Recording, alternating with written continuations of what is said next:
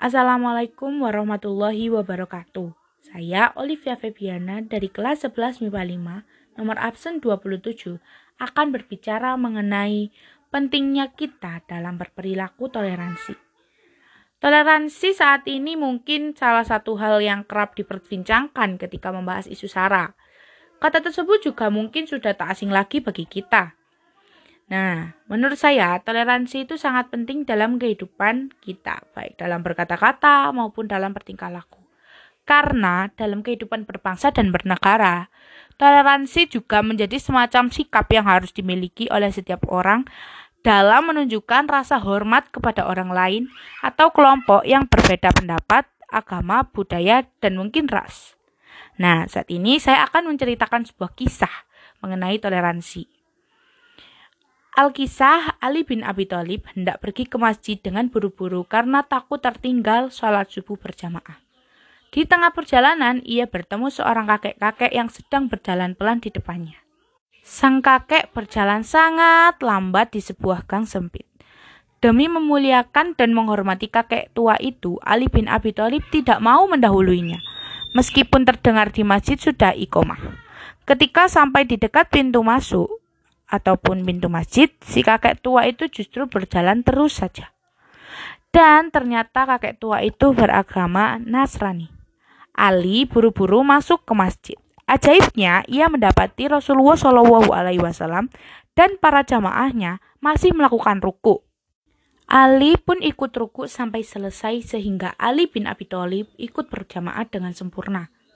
Sehabis sholat, para sahabat bertanya, "Wahai Rasulullah, mengapa tadi rukuknya lama sekali, padahal Anda belum pernah melakukan hal itu sebelumnya?"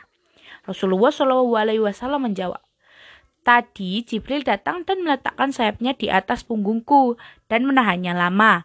Ketika ia melepaskan sayapnya, barulah saya bangun dari rukuk."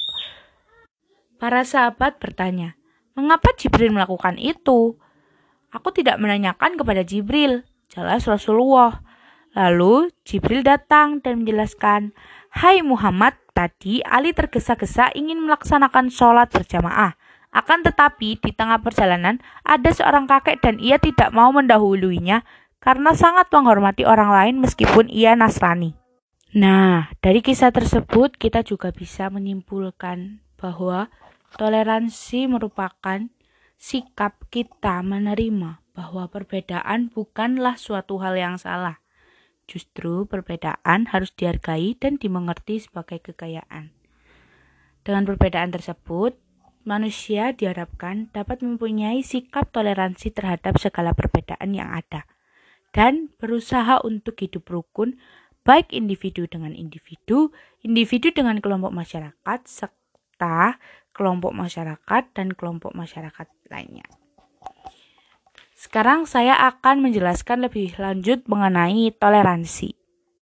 Toleransi juga memiliki manfaat yang sangat-sangat bagus. Satu, toleransi bisa mempererat hubungan tali persaudaraan antar sesama masyarakat. Dua, tercipta kerukunan sehingga kehidupan negara Indonesia ini aman, damai, dan tentram. Ketiga, menghindari timbulnya diskriminasi atau sifat-sifat membedakan antar sesama masyarakat. Jadi, apabila kita menerapkan sikap toleransi, tidak ada lagi yang namanya perang antara adat satu dengan adat lainnya, ataupun kita mendiskriminasi teman kita yang memang memiliki perbedaan suku ataupun ras ataupun agama. Nah, selanjutnya kita akan saya akan membahas mengenai hikmah bertoleransi. Hikmah dari kita melakukan sikap bertoleransi yaitu memberikan sikap untuk semangat akan persaudaraan yang terjalin kepada sesama umat manusia yang dimana memberikan sikap nilai kemanusiaan. Nah, jadi tidak ada lagi alasan bagi siapapun untuk kemudian membenci orang lain hanya karena ia berbeda identitas, terlebih bukan pemeluk agama Islam. Jadi, Sekian dari podcast saya, saya akhiri. Wassalamualaikum warahmatullahi wabarakatuh.